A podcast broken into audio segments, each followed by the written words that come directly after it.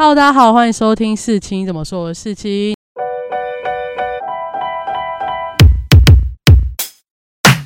今天呢是一个新的单元，这边算是一个试播集吧。那它的功用就是因为我最近没有时间去想新的集数到底要干嘛，所以呢我就找一个人来做主 key，我就负责问问题，然后讲的东西呢就是一些反正我没听过的东西，只要我没听过，说不定就可以成为一个集数。那如果你们有各种名词觉得好像被误用了。在媒体上被误用，或是你们老师讲了你根本听不懂，然后你觉得有兴趣的话，你可以在留言区留一下。如果我有兴趣，我就会请他讲。好，那我们先欢迎我们新的来宾云。好，那我们今天要讲的名词是什么？大家好，我是云。就是我今天想要跟大家讲一个，就是应该也不算是一个很崭新的词汇，就是它叫做 media landscape，中文翻译叫媒体深景。他主要所讲的就是我们媒体作为中介这件事情，在外面。在我们看到那些新闻啦，或者传统包媒体上，对于建构出我们看到这些世界的方式，就是一种最近好像很常在媒体上，或是老师很喜欢讲这种话，就是跟你说你在看的东西，你浏览查询的东西，会建构你的世界观。会不会有跟什么社群媒体啊，或是你刚刚讲是媒体嘛？那是比较属于传统媒体，还是所有媒体都可能会建构你的那些？因为刚刚你说 landscape 就是一个。地景的概念，所以你的意思是说，这些媒体我看到了，他对于这个世界想象就是媒体给我那些资讯。对，所以就是诚如你说话，就是它因为是 landscape，所以它其实是非常取决于你每天看到的。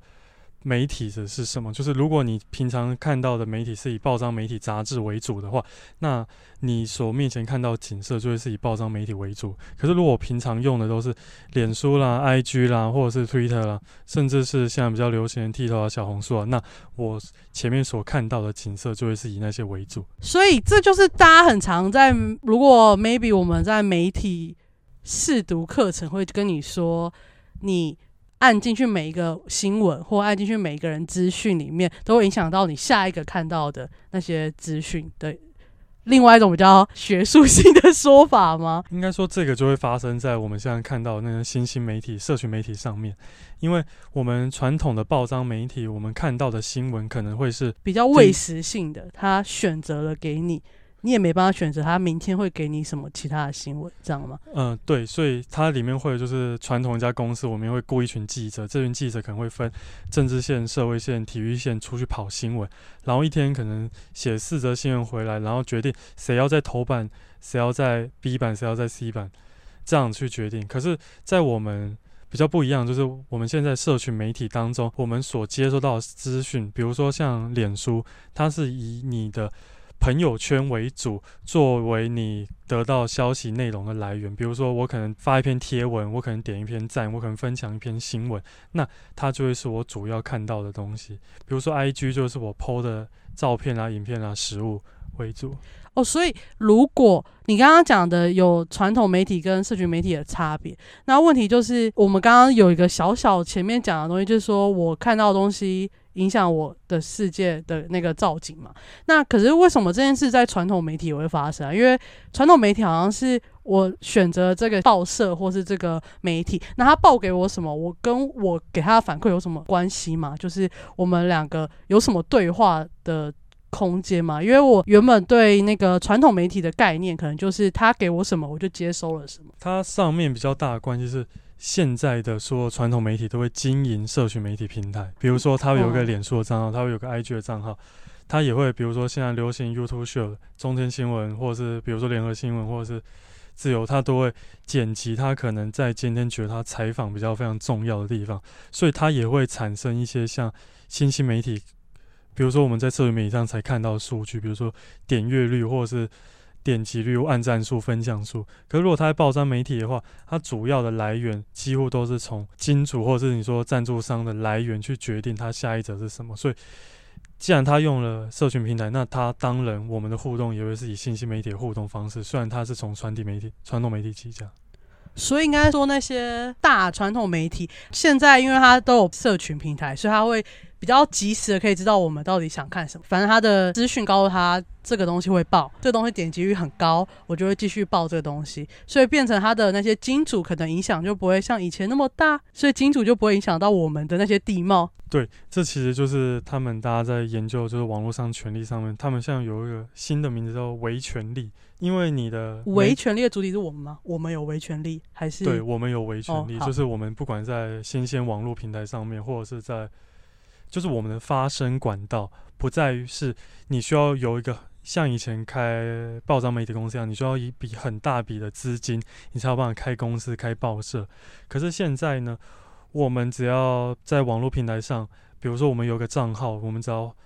有些人可能会用广告方式花一笔小钱，我们就可以达到以前传统媒体要很大一笔资金才能得到的数量。所以它其实有点分散，就是给我们发声的机会，这样。有这些社群平台之后，我们可能会是因为我们有一点权利了，所以我们可能会变成另外一种媒体，然后它可能会也会影响到刚刚你说那些媒体会不会愿意报道我们，就会变成比较大量的影响。你跟你刚刚说这个东西，这个名词是很久以前就观察到的，可在那个时候不是真的就只有那些。大型媒体嘛，就美国可能就是 Fox 跟 CNN，那他们想报道什么是他们的金主决定的，然后我们就是一直接收到这个，所以那时候出来是因为在讲这件事情，因为我好像看到一些书评，他说反正觉得美国那时候在报道对布希有利的新闻，或是对于圣战不是圣战，就九一那个东西，他会觉得他们对槟榔真的塑造会更神秘一点。但说不定他真的就是一个恐怖组织，根本没有他们讲的那么神秘这样。但到了现在，它的应用往社群媒体这样用嘛，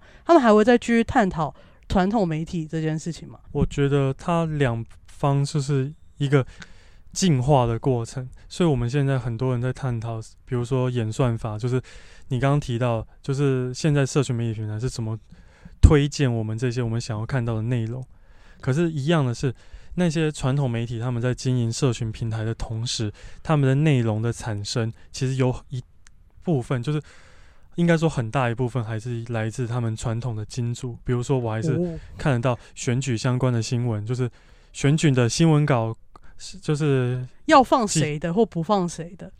或是放的时间给的新闻的篇数，知道吗？他会选择这种事情。应该说我就是开一个记者会，然后我就邀请你的记者来，然后这些都是比如说台面下的交易是，好，我可能已经帮你新闻稿写完了，然后把嗯新闻稿寄给某家报社，然后请你帮我发。通常记者会之前新闻稿都写完了啦，就是以以我生以前在 NGO 当实习生的状况来说，就是邀请媒体同时你会发布一个新闻稿，请他，当然你就会写的特别的多嘛，一大堆内容。那媒体他会选择他想要报道什么，对，变成是那些金主告诉记者要选择什么东西吗？还是我们告诉媒体？我觉得我们会拆成两件事情，就是一个是你说他媒体的内容是完全是自己所产生的，比如说现像现在的，体的内容完全是自己所产生的。比如说像我们现在看到，比如说有些人想要做自媒体，嗯自己发布 YouTube，自己写 Podcast，那他可能就会自己去跑新闻。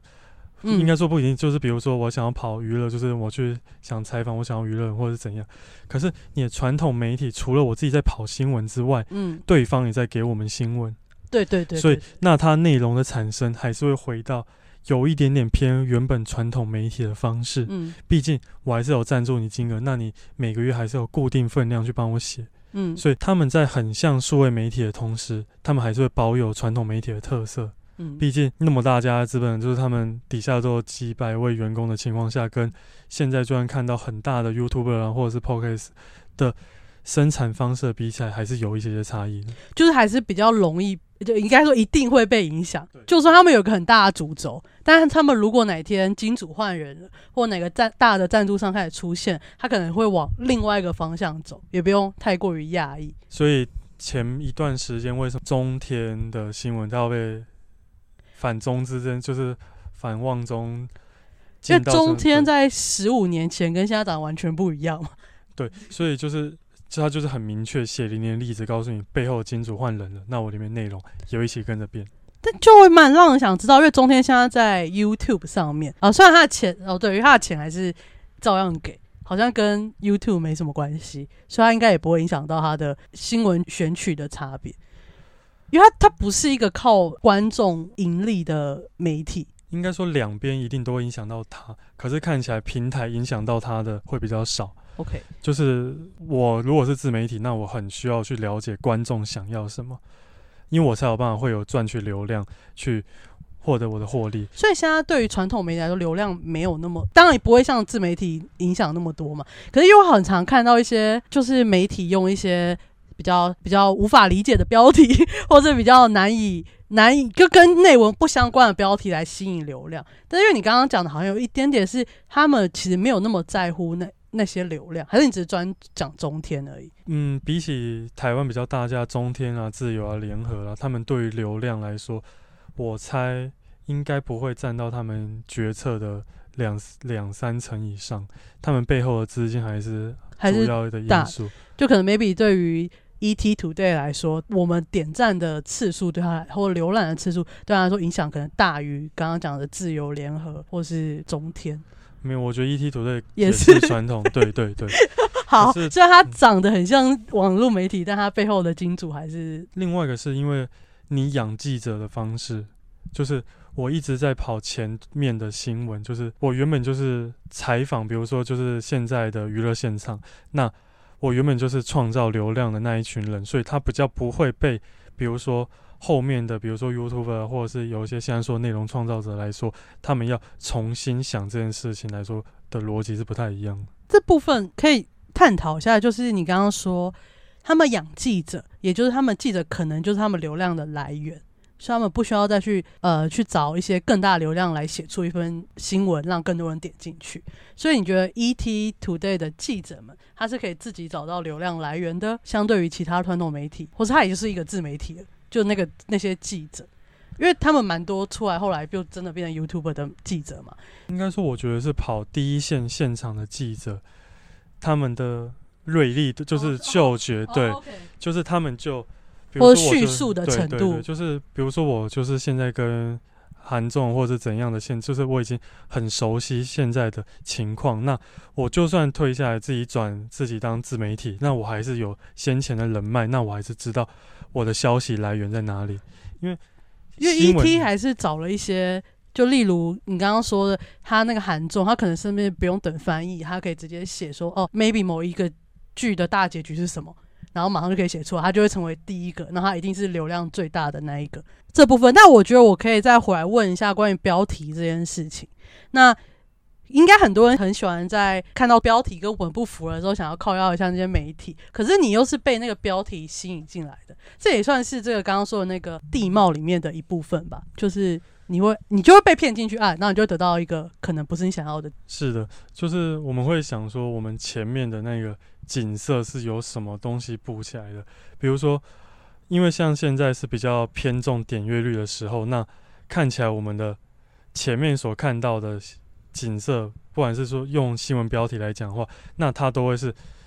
又谁越能成功诱使我们点进去的标题，那它就越占据我们现在可以看见的主流的景观。以政治来说，就是叉叉叉震怒、严厉谴责或者是谁，然后他可能就说他很生气了，又骂了谁。嗯，因为只有这件事情，就是看起来制造两方对立的政治新闻，才可以营造出那种像政坛八点档的感觉。可是问题就是，因为假设他不写成这样，如果没人点进去，那这篇新闻它的价值可能就不高嘛，也会影响到他们你刚刚说的媒体的影响力。当然，我们是比较批判于这件事，但我有个疑问，就是他按进了那个标题里面，他一发现可能不符或什么，他不是就会按出来吗？那这样对他们的影响力应该也影响没那么大吧？还是其实那也算在某个什么数据里面？应该是说，我们可以看到，现在很多传统媒体在社群平台上的新闻，就是他们自己《自由时报》或《联合时报》的网页，可以看到左右都有一大堆的广告栏，嗯，不管是卖健身啦，卖什么蔬果，就是那个其实是很吃你自己的，就是使用者习惯，它会显示出不同的广告。嗯那个广告几乎都是从点阅率来的，就是我进去划了一次，那我就算一次的钱。比如说我看一次的钱是给你零点零零一块，那我可能看一千次就一块钱。所以它就是按进去，其实就算了，对，就会对就真的就会影响到你后续会再看到其他新闻，还有那个那个媒体要给你什么样的新闻，因为它就是从数据去解读嘛，这个好不好？这有没有人看？所以代表大家就是你只要点进去，这件事就影响你很多关于地貌的部分。对，所以现在我们可以看到有些新闻网站，比如说我们大家都知道 Ad Block 这个，就是我们可以关旁边的广告的方式的外挂软体。所以像有一些新闻网站，你点进去的时候，他就告诉你，你要把你关掉广告的软体先关掉，不然我就不让你看新闻。所以这样就知道大家有各种道高一尺魔高一个这样的方式去对付别人的获利方式。比如说，我现在就知道你是靠点阅率，那我现在把你的赚钱方式关掉，那你还能不能用其他方式来影响我点进去？比如说，我们可以看到现在 Twitter 在经营一个新的平台叫 Medium，其实蛮长一段时间的，它就是用你。留就是你停留在那个网站的时间多久，我给你多少钱。比如说我停留一分钟，那我就是给你一分钟每每秒钟多少钱。或者是我们可以看到，现在其实有蛮蛮多广告都有在，他在做你那种使用者行为分析的时候，他会用眼动仪的方式，就是他会去，这整个前提是你的荧幕要有镜头，就是我看你的眼睛在看哪里，你有没有看到我想要卖的东西上，比如说。我想要卖的产品，我想要推的新的广告之类的，如果没有的话，那这一份对我来说可能就是无效的广告。那我可能给你的钱会不会就会比较低一点？所以这个其实是广告商自己就也可以收集到的数据。所以其实这也有一些影响到那些媒体。如果假设广告商得到的数据，就是他其实在那个页面停留次停留的时间很短。代表他基本上应该是看不到你投的广告的，他也是反向影响到那些媒体，就算把你吸进来了，但你没看，那基本上我也不会，人家也不会给你钱，所以他们就会开始会照这样充实他们的内容，或是写更有意义、可以停留更久的内容，这样吗？其实你刚刚提到就是一个很好方法，就是广告商有没有改？可是这个在台湾是比较少看到的，因为我也很想很少看到广告商在。Care 这个，他就是下了嘛，我就是下在一个我觉得流量最高的媒体，但他好像没有在管那个其他的数据，就例如停留多久，因为你最后好像广告上看的会是那种，它输出来数据可能是点击次数。我觉得最明确的就是你看 YouTube，它不是你点一下，它前面就有六秒钟、三十秒、十二秒的广告，那个有在算时间的，我知道。对，可是。还有一些比 YouTube 更狠的网站，是我在这三十秒的过程当中，你不是挂在我的网页当做第一分页，我的秒数就不会跑。我一定要你挂第一分页跑三十秒，嗯，我才算广告。可是这些都是以国外的广告媒主为主，就是。你看，像台湾的广告还没有控制我们，就是那些消费者的行为控制到那么厉害的部分，所以这其实也是有优点跟缺点。或是那些网站其实根本没有提供那些广告商这些数据，就是他会跟你跟你说网站没这些数据或什么，那 maybe 广告商就没办法去要求那些媒体充实这部分，所以可能台湾就没有在 care 这个。嗯，因为如果你刚刚说挂在自由的那个广告，那他提供的数据不是也是那些媒体提供的吗？我们看到最明确，它可以要求，比如说挂在两边的是一种价钱。嗯，那有没有一种是我们点进去，它就展开一个大分页，然后在右上角画叉叉？嗯，手机有，那就是它的另外一种方式啊。它当然没有比三十秒来的更狠。你说，因为它没有这个数据，是它下一个改变的方式，就给你一开始你就给我看到，对，你要把它关掉。所以其实有不同的流派的方式，就是要你去点那个广告。嗯，所以可以看到台湾的。广告的设计方式是非常非常偏重点阅率的，你就要点进去，点一个叉叉，点两个叉，点五个叉叉，点 skip 掉，我才让你跳脱。可是如果是像国外的那种，我一定要挂稳定秒数，嗯，我才让。当然这是不一样的商业思维啊。现在没有哪个好或哪个不好，可是以台湾这个方式，我们只会推大，我们就是要求点阅率的新闻标题方式，因为我就是要点进来。因为你也至少要点一下 skip，你才有办法再跳到上一页继续浏览你的。所以这也就是一个很大的问题嘛。因为你刚刚说我们地貌是我们选的，那我们现在按了嘛？我们按了，然后广告商会觉得哇，你按了好，你有看到，然后导致标题这件事就变很重要，就会变得好像你刚刚讲的，就有点像是我们以台湾的广告跟媒体跟乐听人的这个这几方的角度来看，我们好像就没办法改善你刚刚说的标题的问题。对，那网站呢？就是例如中介网站、社群媒体有没有办法改善这个问题？因为刚才我们讲这三个好像都有点没办法控制。所以，对我像很明确，就是台湾的以新闻网站来说是不太健康的。所以为什么像其实越来越少人点进传统媒体网站去看新闻，越来越多人都在比如说平台上，比如说脸书平台、IG 平台，当然有些国家发现这件事情，所以开始告那平台，叫那平台。就是新闻业告那平台叫那平台应该付新闻业钱，因为你让我的新闻赚不到钱，这就是其实算是一个反制的状态，就是反制你的传统媒体利用你的点阅率方式，因为我毕竟我可以从，比如说假设啊，其实因为现在台湾这种平台比较少，就是我可以从你是浏览平台的方式，就比如说。观看秒数的平台去看到这则新闻，那你的传统媒体就没有赚到钱。可是推广的平台有赚到钱，嗯，那我就不会因为这个平台会觉得我点进去去觉得会帮助提升点阅率的新闻标题，那其实它就有点打破原本只要求点阅率的新闻的下标模式的那种不健康的循环。所以是有办法解决的，所以我们现在目前只有讨论到标题的部分，那内容的部分呢？你觉得台湾的媒体有什么问题吗？我我自己觉得只是呃，可能就是报道的东西太琐碎，就是有些东西对我人生一点意义都没有。我知道媒体最大的目的是传递资讯嘛，但他有做到传递资讯啊？还是你觉得媒体最大的意义是什么？我觉得媒体除了传播资讯上，这可能要选一个比较极端的例子来举例，就是。因为，比如说，可能在娱乐新闻上，大家对于那种标题跟里面不太符的情况下，我们不会感受到那么强烈的差别或愤怒。对，可是对于政治新闻上来说，它可能下标，它会影响到这件事完全的差别，整个翻转。你会发现，叉叉叉首长对叉叉叉政党代表很愤怒的谴责怎样？可是你点点到，常常点到你的新闻链接里面，它并不是这样讲的，就是。他没有表示那么愤怒啊，他也没有在谴责，更甚至他底下会提供他们采访连接，你点进去能发现，他其实也是平平的讲过去而已，可是他却营造这样八点档的情绪，所以回答到就是媒体除了传递资讯之外，他其实还是要考虑他所提供的公共利益是什么。毕竟我们讲的是媒体是第三权，嗯，你第三权，当你说我在行使第三权的职责的时候，如果你只是为了点击率。那或许你能提供的所谓的帮助可能有一点少，就是毕竟我们不希望我们的政治上讨论像八点档一样，我就是要看到谁骂谁，谁家进了谁的婆家，婆家又骂谁，就是我不是在看八点档，我应该看看到是更有